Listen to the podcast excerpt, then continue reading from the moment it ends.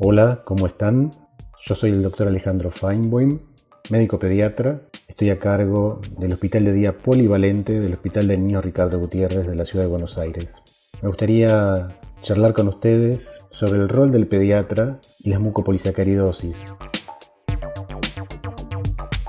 En realidad, el abordaje integral de este tipo de patología, que es una patología crónica, una patología poco frecuente, de origen lisosomal, y por qué nosotros los pediatras estamos acostumbrados a estar en la línea de batalla, en la frontera, en el momento importante del diagnóstico temprano. Nosotros estamos acostumbrados a, ejercer la atención primaria de la salud, que es un derecho universal, no solamente un derecho del niño sano, sino que es un derecho también del niño con enfermedad crónica. Recordar que este tipo de enfermedades son enfermedades crónicas y cuando estamos frente a una enfermedad crónica, no solo es el niño el que la padece, sino que es una familia en la cual este paciente está inserto que también tiene enfermedad crónica. Es importante no olvidarse que estos niños son pacientes con necesidades especiales, pero también tenemos que recordar que tenemos que potenciar, vicariar, hipertrofiar lo sano que tienen estos niños. Porque si nos posicionamos solamente en la enfermedad, le agregamos morbilidad. En realidad, muchas veces nos enfrentamos a posturas de la familia que dicen, pobrecito, tiene una enfermedad crónica, pobrecito, está sufriendo, no tiene que ir al colegio porque se va a enfermar, no tiene que hacer una vida como la de los otros chicos. Justamente el nicho ecológico de nuestros pacientes, en este caso de la mucopolisacaridosis como enfermedad crónica, es su familia y el colegio. Tenemos que hipertrofiar y agrandar todo lo sano que tienen estos pacientes. Si no, podemos caer en lo que se llama síndrome de desesperanza aprendida. ¿Para qué me voy a esforzar si igual voy a terminar con una discapacidad? Tenemos que revertir este concepto y anticiparnos. Como pediatras también tenemos que anticiparnos y detectar precozmente signos de depresión reactiva. El modelo de belleza de la sociedad no es una mucopolisacaridosis. Pero estos niños no solamente son un fenotipo particular, tienen muchas cosas para desarrollar, mucha potencialidad, muchas capacidades que tenemos que favorecer. Tenemos que favorecer la reinserción social, establecer vínculos, fomentar que sociabilicen, generar que estos chicos vayan al colegio y por sobre todas las cosas no olvidar el aspecto psicológico. Estos pacientes no solamente son una mucopolisacaridosis, son niños que están sufriendo una enfermedad, que tienen una enfermedad, pero tienen mucho componente de niño sano.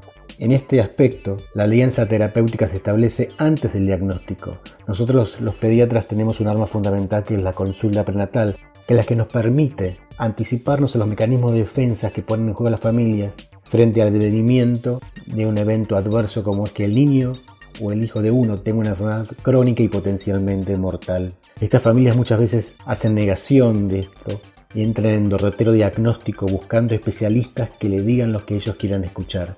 Pero también es obligación nuestra transmitirle claramente en un lenguaje llano qué es lo que tiene su paciente, su hijo, para que puedan entender y reasegurarnos que lo que le estamos transmitiendo sean lo que realmente queremos que ellos entiendan. La consulta prenatal, como les decía, es un arma fundamental, pero también tenemos que potenciar y creer en nuestro índice de sospecha. Utilizar la técnica de Flash. ¿Qué es la técnica de Flash? La construcción de un síndrome mediante signos y síntomas. Jerarquizar signos y síntomas para anticiparnos. Atención primaria de la salud. Construir un síndrome que nos permita poner en marcha todo el proceso diagnóstico de seguimiento de estas patologías.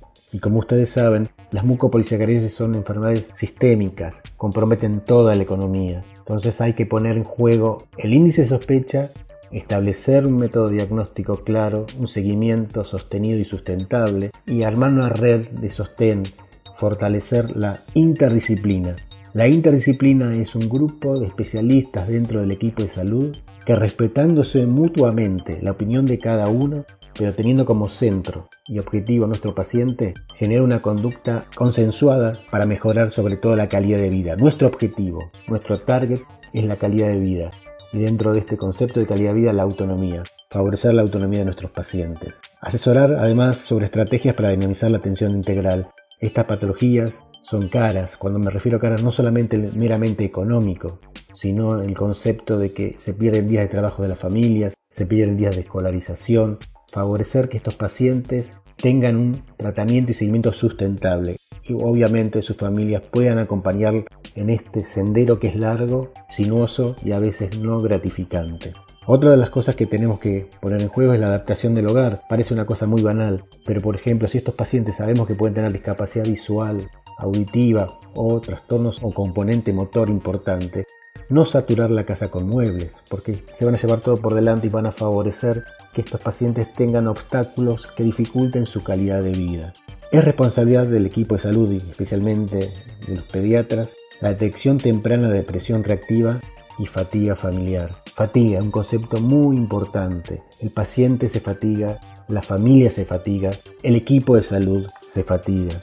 Estamos asistiendo a una verdadera nueva población que es el sobreviviente de enfermedades crónicas. Entonces tenemos que también tener en claro que va a haber una transición.